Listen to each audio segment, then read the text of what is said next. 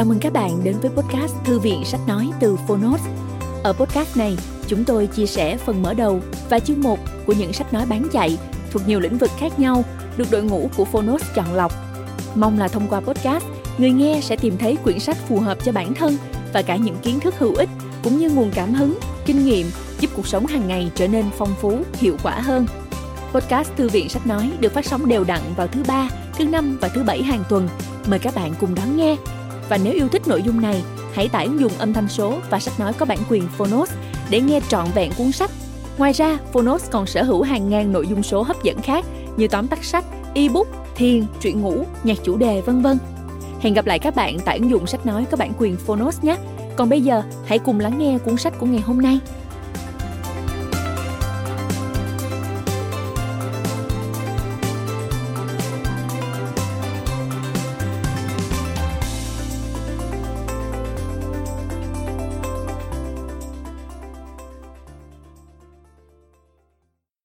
Bạn đang nghe từ Phonos.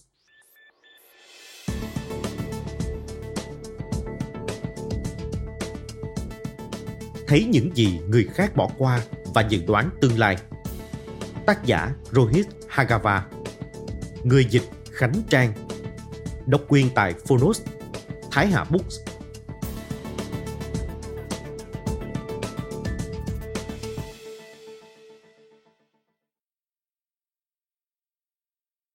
lời giới thiệu đặc biệt của Rohit Bhagava giữa đại dịch COVID-19.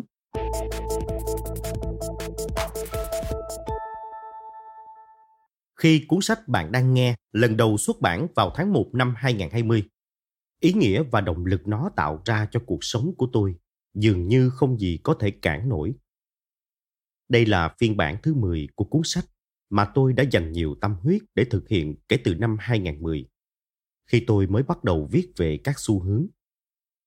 Nhờ sự giúp sức của cộng đồng độc giả đông đảo, sự quan tâm của giới truyền thông và sức hấp dẫn của đề tài mà cuốn sách bàn đến dự đoán về các xu hướng trong thời điểm chuyển giao sang một thập niên mới. Thấy những gì người khác bỏ qua và dự đoán tương lai đã có sự khởi sắc ngay khi vừa ra mắt. Cuốn sách vươn lên vị trí số một trong danh sách bán chạy của tạp chí Wall Street Journal. Và không lâu sau đó, tôi lên đường thực hiện chuyến diễn thuyết vòng quanh thế giới. Dường như tất cả mọi người đều muốn nghe thuyết trình về 10 đại xu hướng.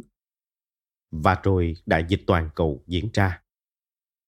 Các sự kiện diễn thuyết bị hoãn lại, các sân bay trở nên hoang vắng như những thành phố ma. Doanh số của cuốn sách chững lại. Mọi người bắt đầu đặt ra cho tôi nhiều câu hỏi khác nhau xoay quanh cuốn sách. Cụ thể là những xu hướng tôi dự đoán trong cuốn sách vẫn sẽ áp dụng được chứ? Loại hình doanh nghiệp nào sẽ trỗi dậy từ cuộc khủng hoảng này và tìm được con đường sống cho mình? Quan trọng hơn, liệu công việc hay đúng hơn là sự nghiệp của tôi có còn cần thiết nữa không? Đây là những câu hỏi lớn và tôi thậm chí còn định viết một phiên bản nữa của cuốn sách này chỉ để trả lời chúng. Tuy nhiên, Thay vì đắm mình vào không gian yên tĩnh trong nhà và viết, tôi thiết kế một studio tại gia và nhận các lời mời diễn thuyết trong những hội thảo và hội nghị trực tuyến. Hầu hết các bài thuyết trình của tôi đều tập trung vào những xu hướng và tương lai. Trong hai tháng qua, tôi đã thực hiện hơn 30 buổi diễn thuyết như vậy. Cứ trung bình hai ngày lại có một buổi. Bài học mà tôi rút ra từ chúng đặc biệt từ những phiên hỏi đáp thẳng thắn vào cuối mỗi buổi nói chuyện là những phát hiện mới. Và tôi hiểu rằng những kiến giải trong cuốn sách bạn sắp nghe vẫn còn nguyên giá trị. Trên thực tế, do tác động của đại dịch, nhiều xu hướng thậm chí còn diễn ra nhanh hơn so với dự đoán ban đầu của nhiều người. Học từ xa đã trở thành một hoạt động phổ biến. Hiện nay số người xem các chương trình thể thao điện tử trực tiếp nhiều hơn bao giờ hết điều trị từ xa, hội nghị ảo, rạp hát tại gia, tiền kỹ thuật số, theo dõi biểu cảm khuôn mặt và thậm chí cả ý tưởng về mức thu nhập cơ bản phổ quát. Tất cả đều từng bị coi là những ý tưởng xa vời. Giờ đây đã trở nên phổ biến. Lý do không phải là các hoạt động đổi mới sáng tạo đang diễn ra với tốc độ nhanh hơn, mà bởi những rào cản đã bị phá bỏ. Khi thế giới thay đổi nhanh chóng theo từng ngày lối tư duy phi hiển nhiên càng trở thành một nhu cầu cấp thiết hơn bao giờ hết. Đó chính là những gì cuốn sách này mang đến cho bạn. Các xu hướng tôi trình bày trong đây đều hết sức lý thú, có giá trị và quả thực vẫn còn phù hợp cũng như áp dụng được trong bối cảnh hiện nay. Nhưng quan trọng hơn, những kỹ thuật để áp dụng lối tư duy phi hiển nhiên mà tôi chia sẻ ở cuốn sách này sẽ là công cụ đắc lực giúp bạn xác định hướng đi và giành thắng lợi trong tương lai. Tôi hy vọng bạn sẽ tìm được niềm vui khi nghe thấy những gì người khác bỏ qua và dự đoán tương lai, cũng như nhận thấy rằng những kiến giải trong cuốn sách này sẽ giúp ích cho bạn trong việc chuẩn bị cho trạng thái bình thường mới thời hậu Covid-19. Tương lai sẽ thuộc về những người được đào tạo cách nhìn ra những gì tất cả những người khác bỏ qua. Bạn cũng có thể trở thành một trong số họ đấy. Ngày 15 tháng 5 năm 2020, Rohit Bhagava Phần 1. Nghệ thuật tư duy phi hiển nhiên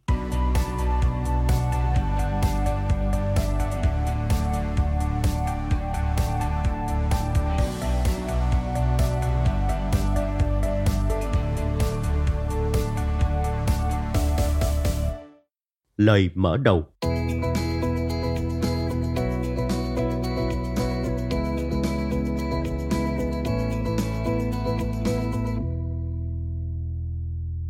Tôi không phải người đọc nhanh. Tôi là người hiểu nhanh. Isaac Asimov, tác giả, nhà sử học và nhà sinh hóa học.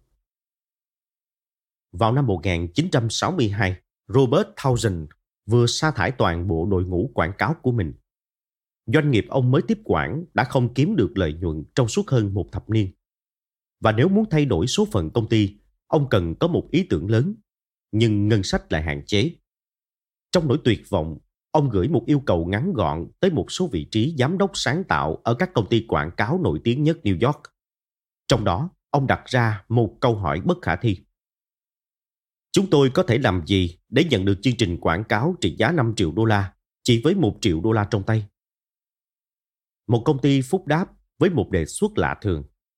Bill Benbeck, nhà sáng lập của hãng quảng cáo khổng lồ lừng danh Doyle Benbeck, gọi tắt là DDB, xin thời hạn 90 ngày để tìm hiểu về doanh nghiệp trên và đồng ý nhận công việc đó với một điều kiện duy nhất. Thousand phải cam kết sẽ thực hiện bất kỳ ý tưởng quảng cáo nào mà DDB đề xuất, làm đúng như kịch bản họ đã viết mà không được phép thắc mắc.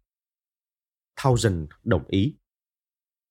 Trước tiên, DDB thực hiện một loạt các cuộc thảo luận nhóm, những kết quả thu về khá ảm đạm. Công ty này giữ vị trí thứ hai trong ngành, nhưng bị thương hiệu hiện đang thống trị thị trường bỏ xa và không có nhiều hy vọng về việc rút ngắn khoảng cách này. Paula Green, chuyên gia viết quảng cáo chưa ai từng nghe danh, được giao nhiệm vụ tìm kiếm những phát hiện mới nhằm xây dựng một chiến dịch khả thi. Và cô đã nảy ra một sáng kiến kỳ lạ. Là một nữ chuyên gia viết quảng cáo hiếm hoi trong kỷ nguyên vàng của lĩnh vực quảng cáo, vốn cho nam giới thống trị. Từ lâu, Green đã quen với việc đưa những góc nhìn khác lạ vào công việc của mình.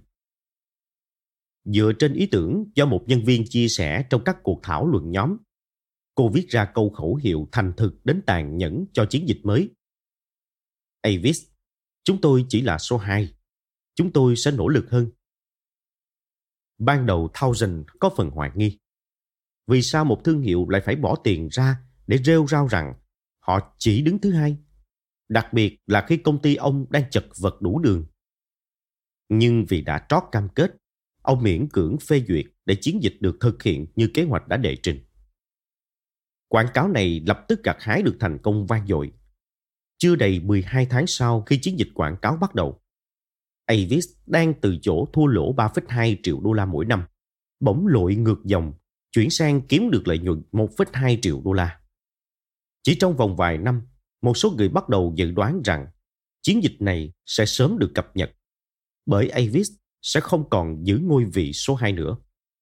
Khẩu hiệu này còn trở thành một lời hiệu triệu cho toàn bộ nhân viên của công ty, đóng vai trò một lời tuyên ngôn mà họ liên tục sử dụng trong 50 năm tiếp theo. Ngày nay, chiến dịch này được đông đảo mọi người coi là một trong những chiến dịch quảng cáo thành công nhất trong lịch sử. Vì sao nó lại trở thành một biểu tượng lẫy lừng như vậy? Câu hỏi này đã tạo ra một cuộc tranh cãi kéo dài nhiều thập niên. Một số người cho rằng đó là kết quả của mối quan hệ tin cậy có một không hai giữa thương hiệu và hãng quảng cáo. Một số người khác cho rằng tinh thần khiêm nhường trong câu khẩu hiệu đã nhân cách hóa thương hiệu Avis và truyền cảm hứng cho đội ngũ nhân viên, khiến họ thực sự nỗ lực hơn trong mọi hoạt động tương tác với khách hàng. Ngược lại, các chuyên gia về nghệ thuật lãnh đạo lại ghi công cho phong cách quản lý tập trung vào con người nổi tiếng của Thousand. Bản thân Green cho rằng sở dĩ chiến dịch trên thành công vì nó đi ngược với nhận thức rằng nhà quảng cáo nhất định phải khoe khoang. Cô cũng chỉ ra một sự thật có phần trái khuấy lạ. Trên cương vị người phụ nữ làm việc trong lĩnh vực quảng cáo, việc nỗ lực hơn cũng là một phần trong câu chuyện đời tôi. Lời nhận định của cô cho thấy có thể có một chi tiết bị bỏ qua trong câu chuyện này. Trong số hàng chục người tham gia vào các cuộc thảo luận nhóm ấy, tất cả đều không nhìn ra được tầm quan trọng của những gì một nhân viên chia sẻ về việc nỗ lực hơn. Dĩ nhiên là ngoại trừ Paula Green, người duy nhất thấy những gì người khác bỏ qua. Vì sao tôi viết cuốn sách này?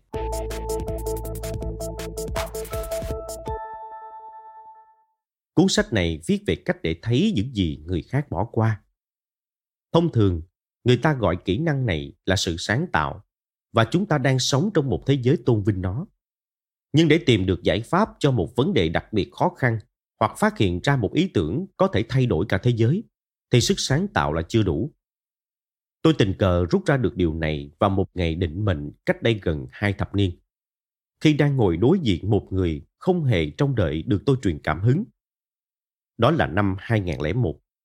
Lúc này tôi mới bước chân vào lĩnh vực quảng cáo chưa đầy một năm, nhưng đã hiểu sơ sơ về hệ thống phân cấp thứ bậc trong ngành.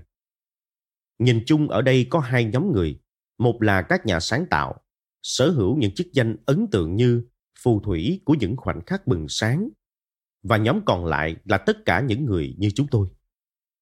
Tôi không phải một nhà sáng tạo. Hôm đó chúng tôi ngồi trong phòng họp ở tầng trên cùng một tòa nhà nhìn ra cảng Darling ở Sydney. Trong phòng họp kê một chiếc bàn lớn làm từ gỗ sồi Tasmania. Khách hàng đã đặc biệt chỉ cho chúng tôi biết điều đó. Sự bố trí này nhằm khiến người khác phải e dè.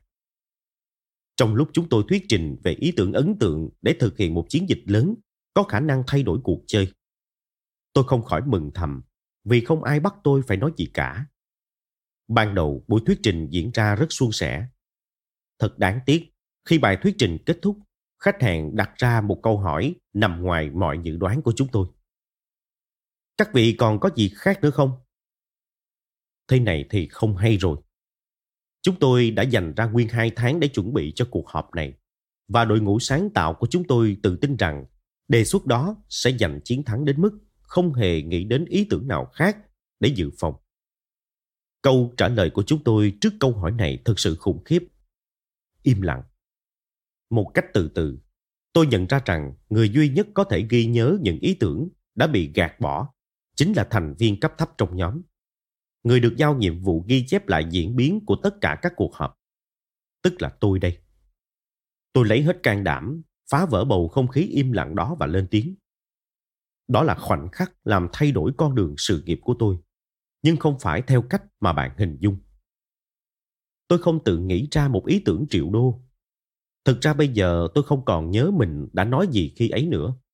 Nhưng tôi vẫn nhớ rõ cảm giác của bản thân lúc đó.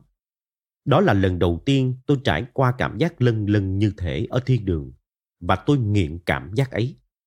Tôi muốn được sống trong bầu không khí ấy một lần nữa. Thật không may. Sáng tạo vẫn không phải công việc của tôi. Và nhìn từ góc độ của cuộc họp thất bại đó, có lẽ sáng tạo thậm chí cũng không mô tả đúng những gì khách hàng của chúng tôi thực sự mong muốn.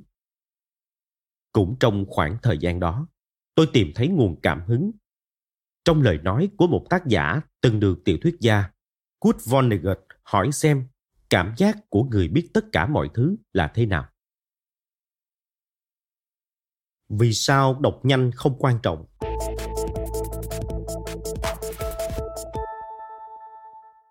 Isaac Asimov nổi tiếng với di sản gần 500 cuốn sách mà ông đã viết trong suốt cuộc đời nhiều thành tích của mình. Ông được biết đến rộng rãi nhất với các tác phẩm mang tính đột phá trong dòng sách khoa học viễn tưởng. Nhưng ngoài ra, ông cũng viết nhiều thể loại khác, từ sách hướng dẫn trẻ em tìm hiểu về loài khủng long cho đến hai tập sách luận giải kinh thánh. Làm sao một người lại có sở thích cùng kỹ năng đa dạng đến mức có thể viết và xuất bản trung bình hơn 10 cuốn sách mỗi năm như vậy? Asimov cho rằng ông có được tư duy sáng tạo nhờ say mê đọc và tìm hiểu mọi thứ từ khi còn nhỏ. Có lần ông nói, tôi không phải một người đọc nhanh, tôi là người hiểu nhanh. Chuyện gì sẽ xảy ra nếu bạn cũng có thể trở thành một người hiểu nhanh? Rất khó hình dung kết quả khi chúng ta làm theo công thức trở thành người hiểu biết của Asimov trong thế giới ngày nay. Chúng ta hiện đang bị nhấn chìm trong biển nội dung và phần lớn đều không có gì hữu ích. Việc phân biệt giữa thông tin không hữu dụng và thông tin khả tính đã gần như bất khả thi. Các công cụ số giúp mọi người có thể dễ dàng chia sẻ những ý tưởng, ngay cả khi chúng một chiều hoặc ngu ngốc. Tuy vậy, những thứ vô ích, dẫu được đóng gói trong bao bì bóng bẩy đến đâu và được phát tán dễ dàng tới mức nào, vẫn mãi mãi không hữu dụng mà thôi.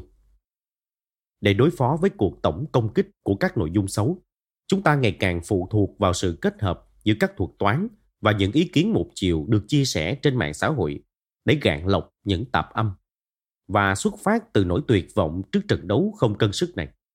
Chúng ta cũng đã và đang tiên phong áp dụng nhiều phương pháp đọc lướt mới. Chúng ta xem TV với tốc độ tên lửa, sử dụng các ứng dụng đọc tốc độ chỉ hiển thị chấp nhoáng và tìm đến các bậc thầy về năng suất chuyên bày mẹo tiết kiệm thời gian. Nhưng không có giải pháp nào trong số đó phát huy hiệu quả lâu dài. Vấn đề nằm ở chỗ, việc kỳ vọng rằng bạn có thể trở nên thông minh hơn nhờ kỹ năng xử lý nội dung nhanh hơn, không khác gì tham gia vào một cuộc thi ăn tốc độ với mục đích thưởng thức một bữa ăn ngon miệng. Ăn 26 chiếc xúc xích trong vòng 60 giây có thể giúp bạn thỏa mãn cơn đói, nhưng nhiều khả năng bạn sẽ thấy mệt sau khi ăn xong. Bạn không thể hiểu rõ hơn về thế giới này chỉ bằng cách đọc các tài liệu về nó càng nhiều càng tốt. Giải pháp là bạn phải có chủ định về những gì bạn chú ý đến ngay từ ban đầu. Điều gì sẽ xảy ra nếu bạn có thể trở thành một người giữ tinh thần học tập suốt đời, luôn tò mò về thế giới? Có thể nhìn thấy, hiểu rõ và kỳ vọng vào những gì người khác bỏ qua. Điều gì sẽ xảy ra nếu bạn có thể sử dụng kỹ năng đó để tìm hiểu về các mô tiếp, nhìn ra những điểm giao thoa và trông thấy những gì sắp diễn ra để từ đó phát triển khả năng dự đoán tương lai. Bạn có thể làm được tất cả những điều đó. Và mục tiêu đầy tham vọng của cuốn sách này là hướng dẫn bạn cách làm. Tôi đặt tên cho cách tiếp cận của mình là tư duy phi hiển nhiên và nó có thể làm thay đổi cuộc đời bạn đấy. Nó đã làm thay đổi cuộc đời tôi. Tôi nhận ra điều này nhiều năm trước sau một buổi chiều đáng nhớ ở Na Uy. Xung quanh là 50.000 chai rượu mà tôi không thể uống. Những gì tôi học được từ vị tỷ phú người Na Uy.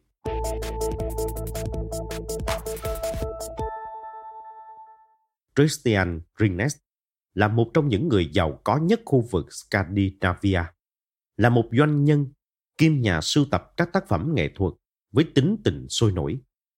Ông giàu lên từ bất động sản và là nhà tài phiệt đứng đằng sau công viên điêu khắc Ekeber, lừng danh ở thủ đô Oslo của Na Uy. Tuy vậy, di sản lớn của ông có lẽ là một thành tích kỳ quặc hơn nhiều. Ông đã xây dựng nên một trong những bộ sưu tập các chai rượu thu nhỏ độc lập lớn nhất thế giới.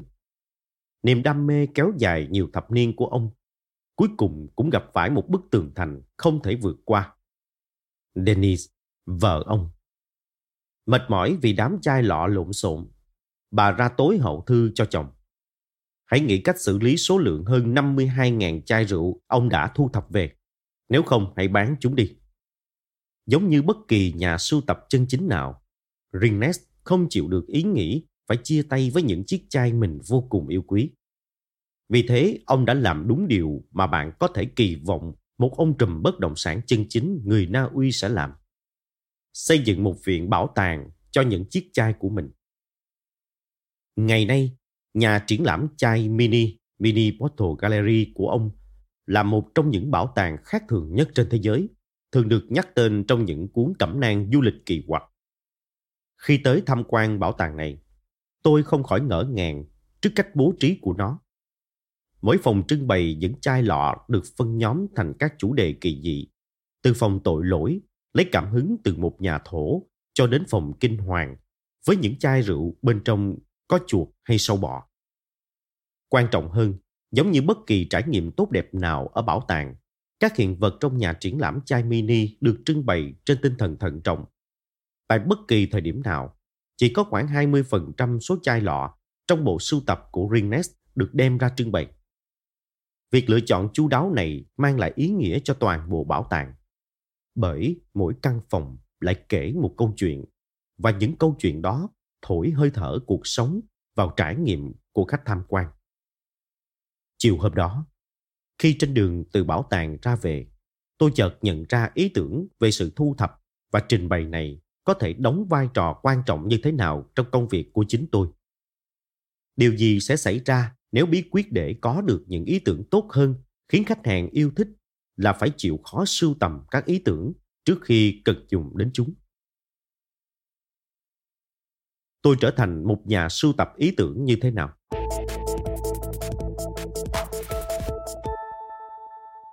Hồi giữa năm 2005, tôi là một trong những thành viên được giao nhiệm vụ xây dựng một đội ngũ sau này trở thành đội truyền thông mạng xã hội lớn và thành công nhất trên thế giới.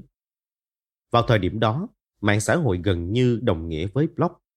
Vì thế các dịch vụ chúng tôi cung cấp chủ yếu xoay quanh việc giúp những thương hiệu lớn tương tác trực tiếp với các blogger. Việc viết blog xem ra dễ dàng. Vì thế tôi quyết định tự lập một blog riêng. Một số bài đăng ban đầu khá thuận lợi, nhưng sau đó tôi bắt đầu hết ý tưởng.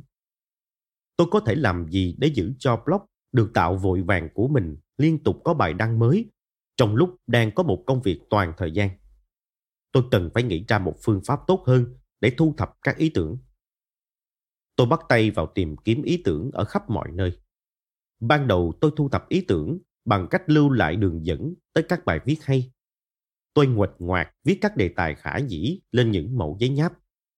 Tôi lưu lại các trích đoạn hay lấy từ những cuốn sách và xé những trang tạp chí thú vị rồi cất đi. Khi bộ sưu tập các đề tài tiềm năng của tôi ngày càng phình to, tôi bắt đầu cất chúng trong một tập đựng hồ sơ đơn giản màu vàng. Ở phần nhăn dán, tôi ghi nguệch ngoạc chữ ý tưởng. Nhưng chẳng bao lâu sau, tập hồ sơ đã bị rách tơi tả vì dùng nhiều. Tôi lấy băng keo dính chằng chịch ở phần gáy. Giải pháp đó đã phát huy hiệu quả. Giờ đây tôi sở hữu kho cảm hứng dồi dào để lấy ý tưởng viết blog. Tôi kiên trì thực hiện cách làm này trong suốt 4 năm. Mỗi ngày lại đều đặn đăng một bài mới lên blog. Trong thời gian đó, tôi viết được hơn 1.000 bài và xây dựng được một cộng đồng độc giả với số lượng vài trăm nghìn người. Blog này giành được một vài giải thưởng. Nó giúp tôi mở rộng mạng lưới các mối quan hệ và cuối cùng giúp tôi chốt được hợp đồng với nhà sản xuất McGraw Hill để ra mắt cuốn sách đầu tay. Personality Not Included, tạm dịch là không bao gồm tính cách cá nhân, vào năm 2008. Hai năm sau đó, tôi thực hiện một việc đã định hình nên 10 năm tiếp theo trong cuộc đời tôi. Sự ra đời của báo cáo xu hướng phi hiển nhiên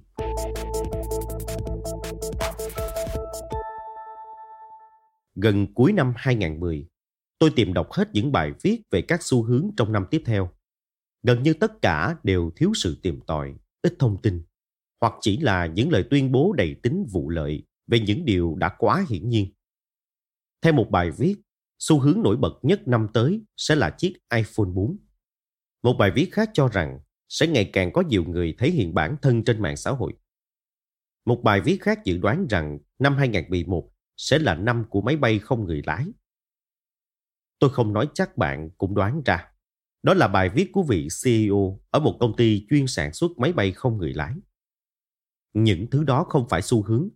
Chúng chỉ là những quan sát quá hiển nhiên về thế giới. Khá nhất thì chúng chỉ là những mong muốn vô căn cứ. Và trong kịch bản tệ nhất, chúng là cách quảng bá trá hình cho các sản phẩm hoặc dịch vụ với mong muốn kiếm được chút lợi nhuận nếu chúng trở thành mốt thời thượng.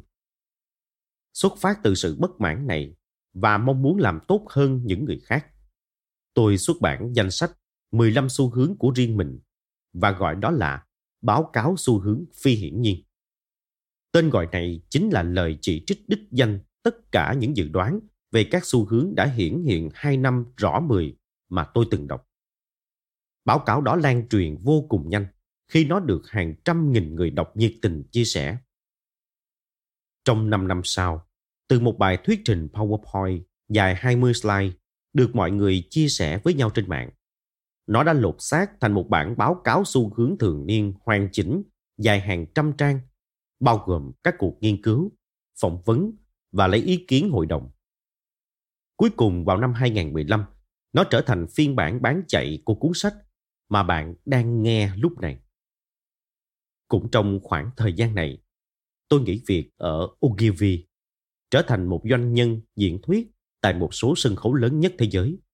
Và cứ vào dịp tháng 1 hàng năm, tôi lại xuất bản một phiên bản thường niên mới của cuốn sách này với những thông tin cập nhật về các xu hướng. Giờ đây, sau 10 năm và 9 phiên bản, Thư viện các xu hướng phi hiển nhiên của tôi đã bao gồm hơn 100 dự đoán. Bộ sách này đã được dịch ra 8 ngôn ngữ khác nhau, giành được 9 giải thưởng quốc tế danh giá và đến được tay hơn một triệu bạn đọc. Cũng nhờ chúng, tôi được mọi người trao tặng một danh hiệu mà bấy lâu nay tôi vẫn ngượng ngùng chưa dám tiếp nhận. Nhà tương lai học. Vì sao tôi trở thành nhà tương lai học bất đắc dĩ?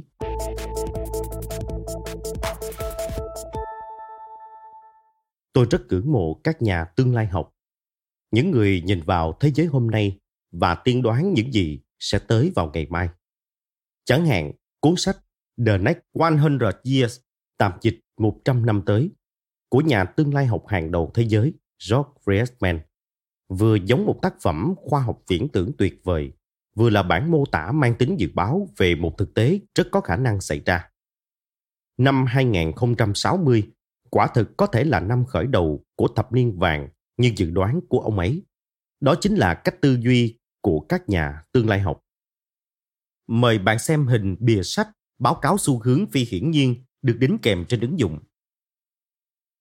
So sánh với họ, tôi và đội ngũ của mình nghiên cứu các xu hướng nhằm giúp các thương hiệu và nhà lãnh đạo hiểu về thực tại đang diễn ra với tốc độ ngày càng nhanh chóng và đưa ra hành động dựa trên những kiến thức họ có ngày nay. Đó cũng là lý do vì sao tôi luôn cảm thấy danh xưng nhà tương lai học là chiếc áo quá khổ so với mình. Trong những bài phỏng vấn trước đây, tôi thường tự nhận mình là nhà tương lai học gần.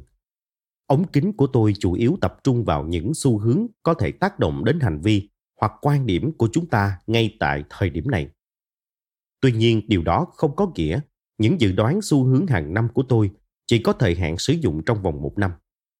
Thay vào đó, nếu dự đoán tốt, chúng có thể ngày càng trở nên rõ ràng và hiển nhiên hơn. Cách đọc cuốn sách này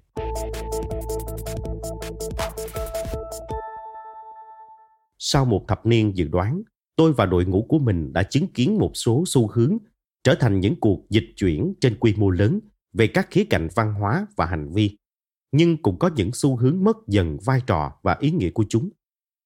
Trong phiên bản kỷ niệm 10 năm ra đời của loạt sách phi hiển nhiên này, chúng tôi sẽ nhìn lại hành trình một thập kỷ nghiên cứu vừa qua, cũng như giới thiệu những xu hướng và câu chuyện quan trọng nhất, đồng thời cung cấp một bối cảnh rộng hơn cho thấy nhu cầu cấp thiết hiện nay đối với một lực lượng các nhà tư tưởng phi hiển nhiên trên thế giới. Ở phần 1, bạn sẽ tìm hiểu về năm tâm thế chủ đạo cần thiết để trở thành một nhà tư tưởng phi hiển nhiên. Tiếp đó là phần mô tả chi tiết về phương pháp đóng cỏ khô do tôi thiết kế nhằm sưu tầm các xu hướng và kỹ thuật biến các phát hiện mới thành hành động. Phần 2 của cuốn sách trình bày những dự đoán về 10 đại xu hướng mạnh mẽ sẽ định hình nên thập niên tiếp theo. Cùng với đó là những ý nghĩa và bài học rút ra cho nền văn hóa, thế giới kinh doanh, sự nghiệp cá nhân và nhân loại nói chung. Mỗi chương cũng sẽ khai thác kỹ lưỡng ý nghĩa tiềm năng của từng đại xu hướng có thể xuất hiện trên thế giới. Cuối cùng, phần 3 là bản đánh giá trung thực về từng xu hướng đã được dự đoán trong 9 năm qua, cùng với bản xếp hạng hiệu quả của từng dự đoán theo thời gian và câu chuyện hậu trường thú vị về việc bản thân báo cáo này đã thay đổi ra sao theo từng năm. Như điều bạn sẽ rút ra được trong quá trình nghe cuốn sách này, những lợi ích của việc học hỏi để trở thành một nhà tư tưởng phi hiển nhiên không chỉ dừng lại ở khả năng nhìn ra các xu hướng. Khi có thể thấy những gì người khác bỏ qua, bạn sẽ cởi mở đón nhận sự thay đổi hơn và có khả năng trở thành một lực lượng đột phá thay vì nạn nhân của những bước đột phá. Tư duy phi hiển nhiên có thể giúp bạn trở thành người có đầu óc sáng tạo nhất trong bất kỳ nhóm nào, dù chức vụ của bạn trên danh thiếp là gì, và nó có thể giúp bạn giải quyết những vấn đề gai góc nhất mà bản thân phải đối mặt. Quan trọng hơn cả, tư duy phi hiển nhiên có thể giúp bạn lường trước, dự đoán và chiếm lĩnh tương lai. Rốt cuộc, bài học lớn nhất có thể là bạn không cần có khả năng đọc nhanh mới giành được tương lai. Tốt hơn hết, hãy đặt mục tiêu trở thành người có khả năng hiểu nhanh. Tôi hy vọng cuốn sách này sẽ giúp bạn đạt được mục tiêu đó.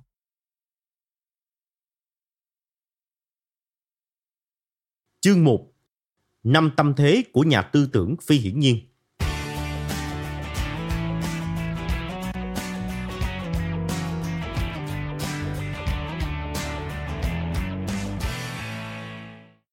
Tôi đã nghiên cứu hàng nghìn người và thật sửng sốt khi thấy có quá nhiều người chối bỏ cơ hội học tập. Theo Carol Dweck, tác giả cuốn sách Mindset, Tâm lý học thành công. Tôi ngồi trong phòng học với 25 sinh viên đang không giấu nỗi vẻ lo lắng trên gương mặt. Tôi sẽ là giảng viên của họ trong khóa học kéo dài 10 tuần lễ tại Đại học Georgetown. Trọng tâm của khóa học là rèn luyện kỹ năng nói trước công chúng và kỹ năng thuyết phục. Khi các sinh viên mới này đứng lên giới thiệu bản thân, hơn một nửa trong số đó thú nhận rằng họ không biết nói chuyện trước đám đông. Từ năm này qua năm khác, trong quá trình rà soát lại để đánh giá sự tiến bộ của sinh viên trong suốt khóa học, tôi nhận thấy một xu hướng nổi bật. Những sinh viên tự giới thiệu bản thân là người kém về kỹ năng nói chuyện trước công chúng, rốt cuộc ít tiến bộ hơn so với những sinh viên không nói như vậy. Xét ở cấp độ nào đó, kết quả này có thể hiểu được. Một số người bẩm sinh đã có năng khiếu nói chuyện trước công chúng tốt hơn những người khác. Phải vậy không? Tuy nhiên, điều khiến tôi ngạc nhiên là sự khác biệt này hiếm khi có mối liên hệ với năng khiếu bẩm sinh. Trên thực tế, một số sinh viên thường đánh giá quá cao kỹ năng của họ trong khi đó một số khác dường như có xu hướng tự hạn chế khả năng của mình. Thành công không phải do năng lực bẩm sinh quyết định, dường như có điều gì đó khác đang diễn ra. Công trình nghiên cứu của giáo sư tâm lý học nổi tiếng ở Đại học Stanford, Karen Weck, mang đến một cách giải thích khả dĩ.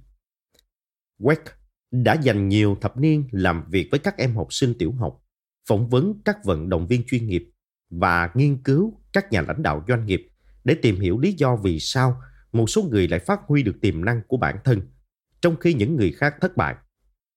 Kết luận quan trọng của bà là tất cả đều quy về tâm thế của từng cá nhân. Theo Quách, hầu hết mọi người đều có tâm thế phát triển hoặc tâm thế cố định. Những người có tâm thế cố định tin tưởng rằng các kỹ năng và năng lực của họ bất di bất dịch. Họ có xu hướng cho rằng mình giỏi ở khía cạnh nào đó hoặc không và tập trung nỗ lực vào những hoạt động hay công việc mà họ cho rằng mình có năng khiếu bẩm sinh. Những người có tâm thế phát triển tin tưởng rằng thành công là kết quả của quá trình học tập, sự nỗ lực không ngừng và lòng quyết tâm. Họ cho rằng có thể phát huy tiềm năng thực sự của mình thông qua nỗ lực. Kết quả họ trưởng thành hơn từ những thách thức và thường có niềm đam mê dành cho học tập. Họ cũng có xu hướng coi thất bại là tấm vé đổ xe, chứ không phải một chiếc xe hỏng Họ là những người bền bỉ hơn, tự tin hơn và hạnh phúc hơn. Việc xây dựng lối tư duy phi hiển nhiên bắt đầu từ việc tiếp nhận tâm thế phát triển. Tuy nhiên, nếu chỉ xét riêng về tâm thế, chúng ta sẽ không lý giải được vì sao một số người có thể nhìn thấy những gì người khác bỏ qua. Trong khi có những người vẫn mãi cuộn quanh thực hiện mọi việc theo cách họ vẫn làm từ trước tới nay xuất phát từ mối quan tâm đặc biệt dành cho tư duy phi hiển nhiên trong suốt một thập niên qua. Tôi đã nghiên cứu quy trình của hàng trăm nhà tư tưởng, nhà lãnh đạo doanh nghiệp và các tác giả viết sách. Nhiều người trong số họ mang đến những ý tưởng đổi mới sáng tạo đã làm thay đổi nhiều lĩnh vực và tất cả họ đều đạt được những thành công rực rỡ. Ngoài tâm thế phát triển, tôi còn phát hiện ra năm tâm thế khác mà các nhà tư tưởng phi hiển nhiên này tiếp nhận để đưa bản thân tiến về phía trước và thúc đẩy tổ chức của họ hướng đến tương lai nhanh hơn người khác. Mời bạn xem hình mô tả năm tâm thế của các nhà tư tưởng phi hiển nhiên được đính kèm trên ứng dụng. Tâm thế phi hiển nhiên 1. Quan sát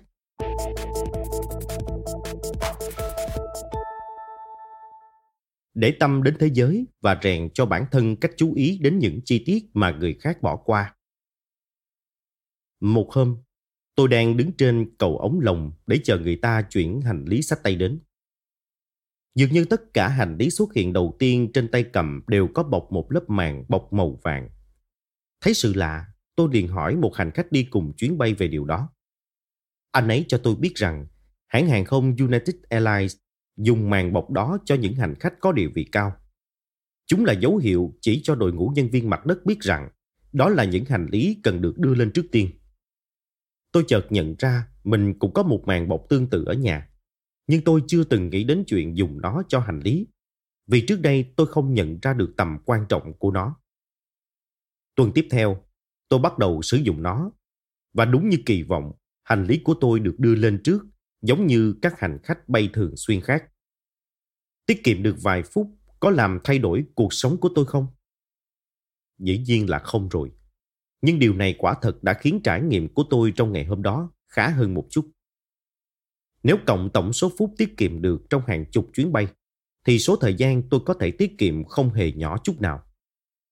Tâm thế quan sát không chỉ là nhìn ra những thứ lớn lao, nó còn liên quan đến việc tự rèn luyện bản thân để biết chú ý đến những điều nhỏ nhặt.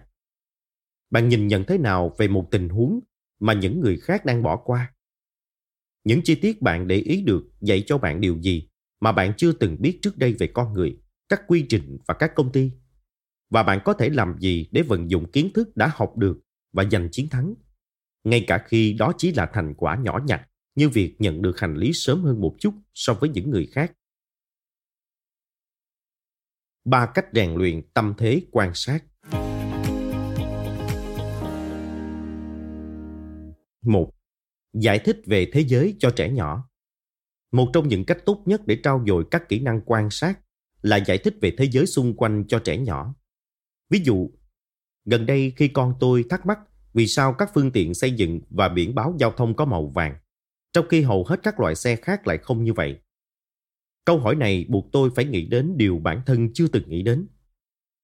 Trả lời, màu vàng dễ nhận biết hơn từ khoảng cách xa.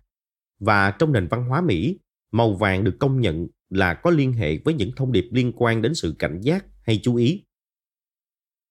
2. Theo dõi cách thức vận hành của các quy trình. Nhiều sự tương tác trong cuộc sống, từ cách một nhân viên pha cà phê cho bạn đến cách một người được nâng lên hạng thương gia tất cả đều nằm trong sự kiểm soát của một số hệ thống bí ẩn. Lần tới khi bạn tiếp xúc với một công ty hay một người hoạt động trong lĩnh vực nghề nghiệp hoặc môi trường khác với bạn, hãy chú ý đến các chi tiết. Họ tham gia vào các quy trình nào, từng người mà bạn tiếp xúc xử lý các quy trình đó khác nhau ra sao. Khi chú ý đến những quy trình này, thay vì bỏ qua chúng, bạn có thể thấy những gì người khác bỏ qua. 3. Tạm tắt các thiết bị các thiết bị thường ngăn chúng ta quan sát thế giới xung quanh. Thay vì thói quen vừa thực hiện những hoạt động thường nhật như đi bộ trên phố hay chờ tàu điện ngầm vừa dán mắt vào màn hình điện thoại, bạn hãy thử cất điện thoại đi và nhìn ngắm xung quanh. Hãy tìm kiếm những điều thú vị, quan sát ngôn ngữ cơ thể của mọi người hay bắt chuyện với một người lạ. Tâm thế phi hiển nhiên 2 Hiếu kỳ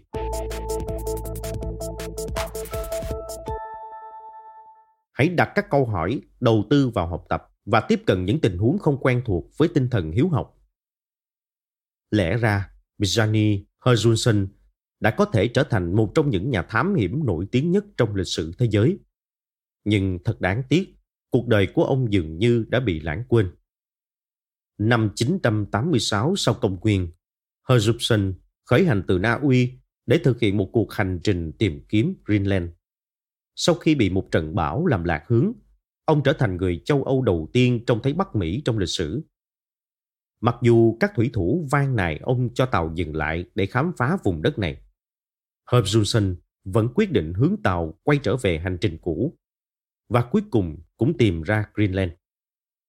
Nhiều năm sau, ông kể lại câu chuyện này với một người bạn tên là Liv Erikson. Và do nguồn cảm hứng mà chuyến phiêu lưu của Herjupson mang lại, người bạn này đã mua tàu để tự mình thực hiện hành trình trên. Ngày nay, Ericsson được ghi nhận là người châu Âu đầu tiên đặt chân đến Bắc Mỹ. Gần 500 năm trước, khi Christopher Columbus đặt chân đến quần đảo Bahamas và tưởng rằng mình đã khám phá ra châu Mỹ. Ngược lại, Herjupson lại bị lãng quên. Câu chuyện của ông là lời nhắc nhở sinh động về lý do vì sao tinh thần hiếu kỳ lại quan trọng đến vậy. Nó là điều kiện tiên quyết cho các khám phá. Con người ngay từ khi sinh ra đã được trang bị tính hiếu kỳ như một món quà thiên phú. Nhưng chúng ta lại thường chôn vùi sự hiếu kỳ đó bởi nó dường như là yếu tố gây phân tâm. Việc đi tiếp luôn dễ dàng hơn là dừng lại và khám phá kỹ lưỡng về một điều gì đó. Ngay cả kiến thức của bản thân cũng có thể cản đường chúng ta. Ví dụ, càng biết nhiều về một lĩnh vực nào đó, chúng ta càng thấy khó khăn khi suy nghĩ vượt ra ngoài phạm vi chuyên môn để mở rộng tầm nhìn của mình. Các nhà tâm lý học gọi hiện tượng này là lời nguyền của tri thức. Dưới đây là một số phương pháp giúp bạn làm sống lại tính hiếu kỳ trong mình và phá vỡ lời quyền trên. Ba cách để trở nên hiếu kỳ hơn. Một, lĩnh hội truyền thông có nội dung. Ngày nay, chúng ta đang bị những nội dung sáo rỗng bao vây tứ phía. Từ những blog buôn chuyện cho đến các chương trình truyền hình thực tế về những con người khó chịu làm những việc khó ưa. Mặc dù nội dung này có thể gây nghiện vì mang tính giải trí cao, nhưng chúng lại khuyến khích sự thụ động, không khơi dậy tính hiếu kỳ. Thay vào đó, hãy lĩnh hội những nội dung và trải nghiệm giúp nuôi dưỡng óc hiếu kỳ và khiến bạn phải tư duy. Hãy xem một video thú vị của diễn đàn TED Talk. Đọc một cuốn sách viết về chủ đề mà bạn chưa có nhiều thông tin hay tham dự một lớp học có đề tài khác lạ. Nói thêm, TED Talk tức là video được quay lại từ một bài diễn thuyết tại hội nghị chính của tổ chức TED hoặc tại nhiều sự kiện vệ tinh của họ trên toàn thế giới. Mục đích của TED là tìm kiếm và phổ biến rộng rãi những ý tưởng mới mẻ, giá trị và đáng chia sẻ. Trở lại với câu chuyện. 2. Đọc những tạp chí không quen thuộc. Một trong những cách thức ưa thích của tôi nhằm tập nhìn nhận thế giới qua con mắt của người khác là đọc những tờ tạp chí không nhắm vào đối tượng độc giả như tôi hoặc không mô tả nền văn hóa nơi tôi đang sống. Chẳng hạn, Modern Farmer, Pacific Standard và Monocle là ba tạp chí khác nhau một trời một vực.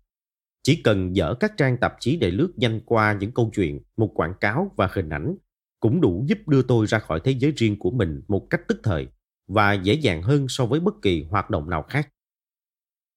3. Liên tục đặt câu hỏi. Cách đây vài năm, tôi được mời tới diễn thuyết tại một sự kiện dành cho lĩnh vực sơn. Tôi đến sớm đi tham quan phòng trưng bày và đặt ra rất nhiều câu hỏi.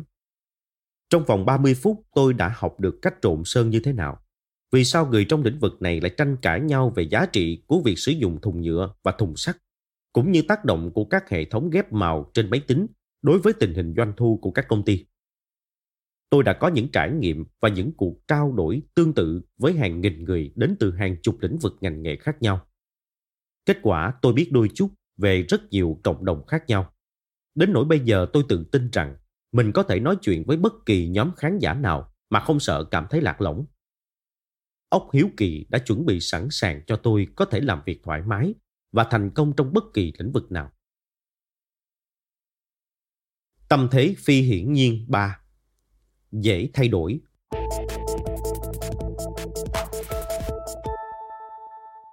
Lưu lại những ý tưởng thú vị để nghiền ngẫm sau này, không cần phân tích thái quá về chúng ở thời điểm hiện tại.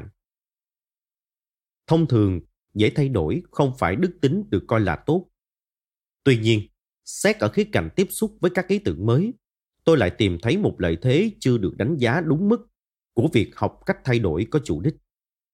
Để hình dung rõ hơn về tình huống này, hãy nghĩ đến cách thức hoạt động của các chương trình tính dặm bay cho hành khách thường xuyên.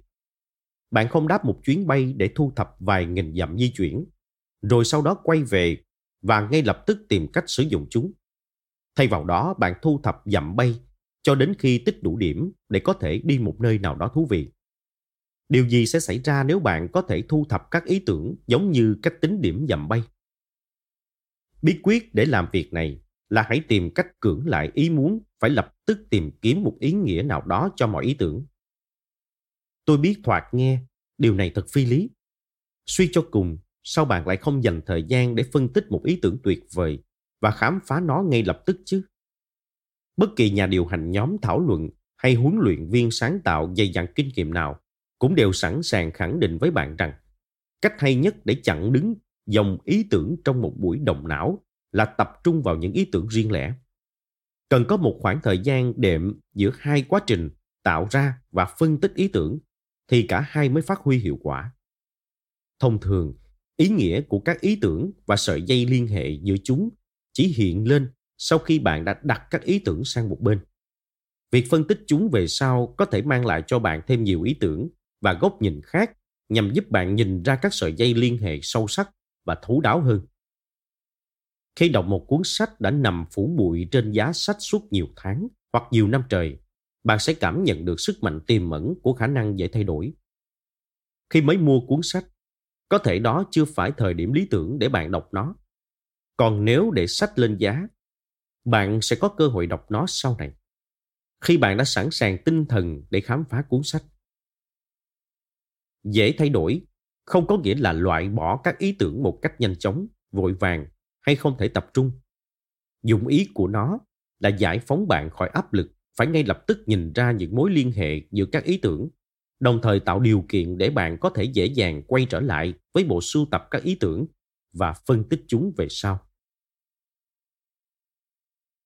Ba cách để trở nên dễ thay đổi hơn.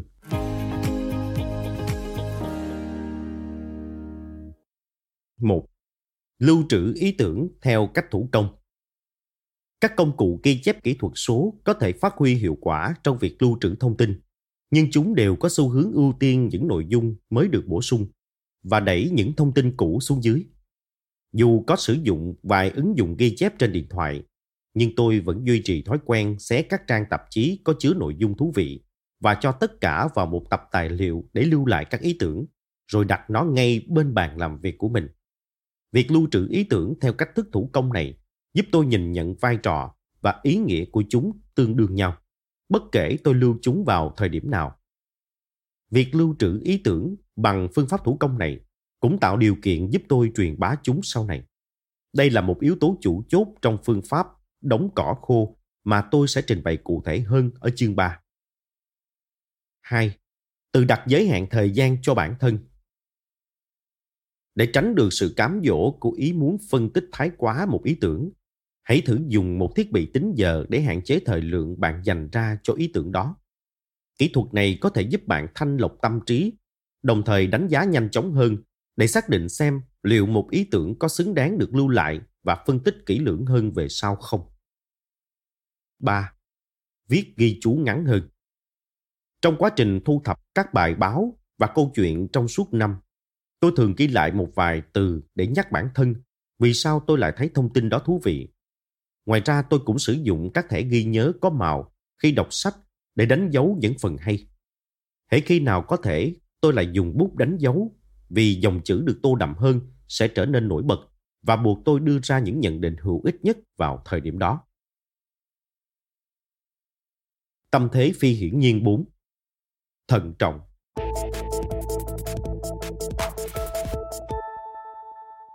Hãy dành thời gian để phát triển một quan điểm có ý nghĩa và cân nhắc đến các quan điểm thay thế khác. Thật đáng buồn. Mạng Internet là một kho chứa khổng lồ những lời bình luận vô dụng, đầy thành kiến, nông nổi và những quan điểm được hình thành vội vàng khi chưa có đầy đủ thông tin. Đề cao tinh thần thận trọng là một công việc khó khăn. Vì người ta thường thích phản hồi nhanh chóng mà không mấy quan tâm đến nội dung những gì mình nói. Khi ngồi trao đổi với bạn bè hoặc đồng nghiệp, khi trả lời một email hay bình luận về một bài viết trên blog, thậm chí ngay cả khi tiếp xúc với nhân viên ở cửa hàng, chúng ta thường vội vàng tìm điều gì đó để nói nhằm lấp đầy bầu không khí im lặng hoặc để lên tiếng trước những người khác. Để tăng cường tính thận trọng, chúng ta cần tự nhắc nhở bản thân hãy dành ra một chút thời gian để cân nhắc đến suy nghĩ của những người xung quanh, đặc biệt là những người có thể không suy nghĩ giống chúng ta. Chúng ta cần có chủ ý khi đọc. Đôi khi phải tìm kiếm vài nguồn khác nhau cho cùng một câu chuyện. Chẳng hạn, khi tôi thấy những người khác nhau và các nguồn tin khác nhau đến từ các quốc gia khác nhau cùng tường thuật về một sự việc, tôi sẽ xây dựng được cho chính mình một nhãn quan rộng và bao quát hơn. Ba cách để rèn luyện tâm thế thận trọng.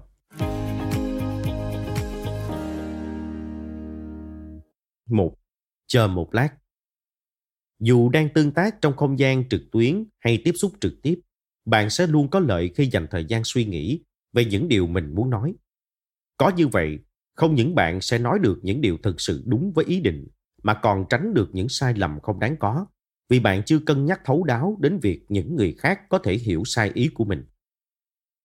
2. Viết đi rồi viết lại. Những tác giả tài năng nhất luôn dành thời gian để biên tập hoặc viết lại toàn bộ tác phẩm của họ, thay vì vội vàng chia sẻ bản thảo nháp đầu tiên. Quá trình tự biên tập và viết lại này có thể mất rất nhiều thời gian.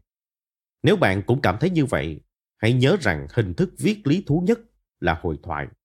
Vì thế khi cảm thấy hoài nghi, hãy viết như thể bạn sẽ nói những điều mình đang viết. 3. Thận trọng những khoảng lặng. Trên cương vị một diễn giả, tôi đã phải tập luyện nhiều năm mới cảm thấy thoải mái với bầu không khí yên lặng. Đó không phải chuyện dễ dàng. Khi biết sử dụng những khoảng lặng một cách hiệu quả, bạn sẽ có thể nhấn mạnh những điểm mà bạn thực sự muốn mọi người lắng nghe. Đồng thời, tự tạo được thời gian để sắp xếp những điều bạn muốn nói tiếp theo. Những người thận trọng, có tài thuyết phục người khác, thường không sợ bầu không khí yên lặng. Tâm thế phi hiển nhiên năm Tinh tế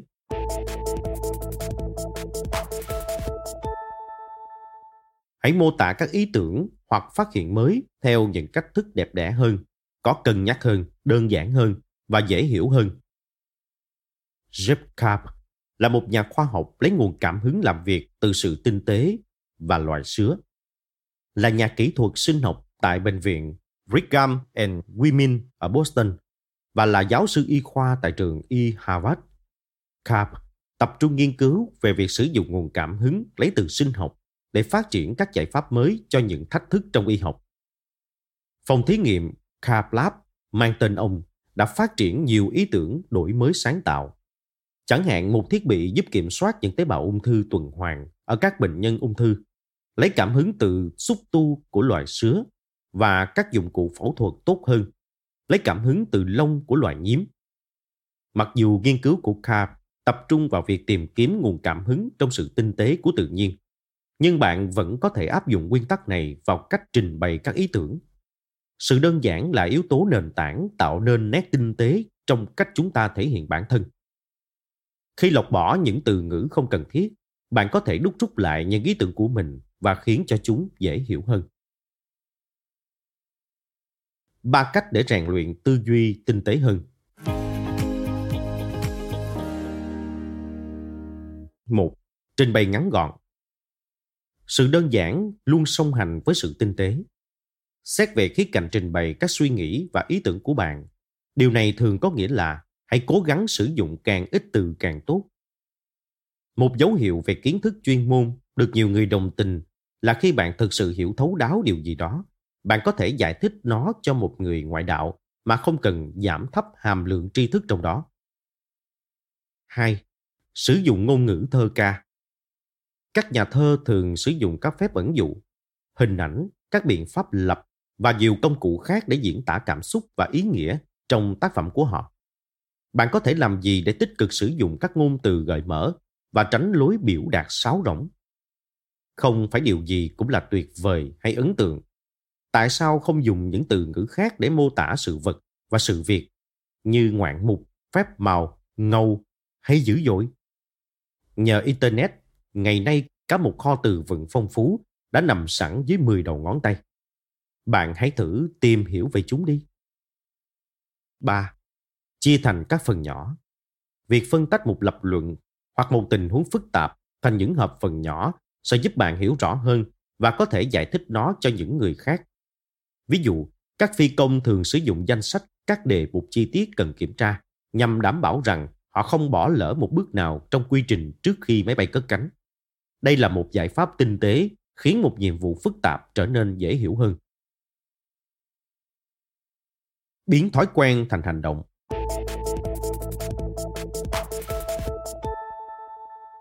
Năm tâm thế chủ chốt trên có thể giúp bạn nghĩ khác đi và thoát khỏi lối tư duy lười biếng, chỉ dẫn đến những ý tưởng đã bày sẵn trước mắt.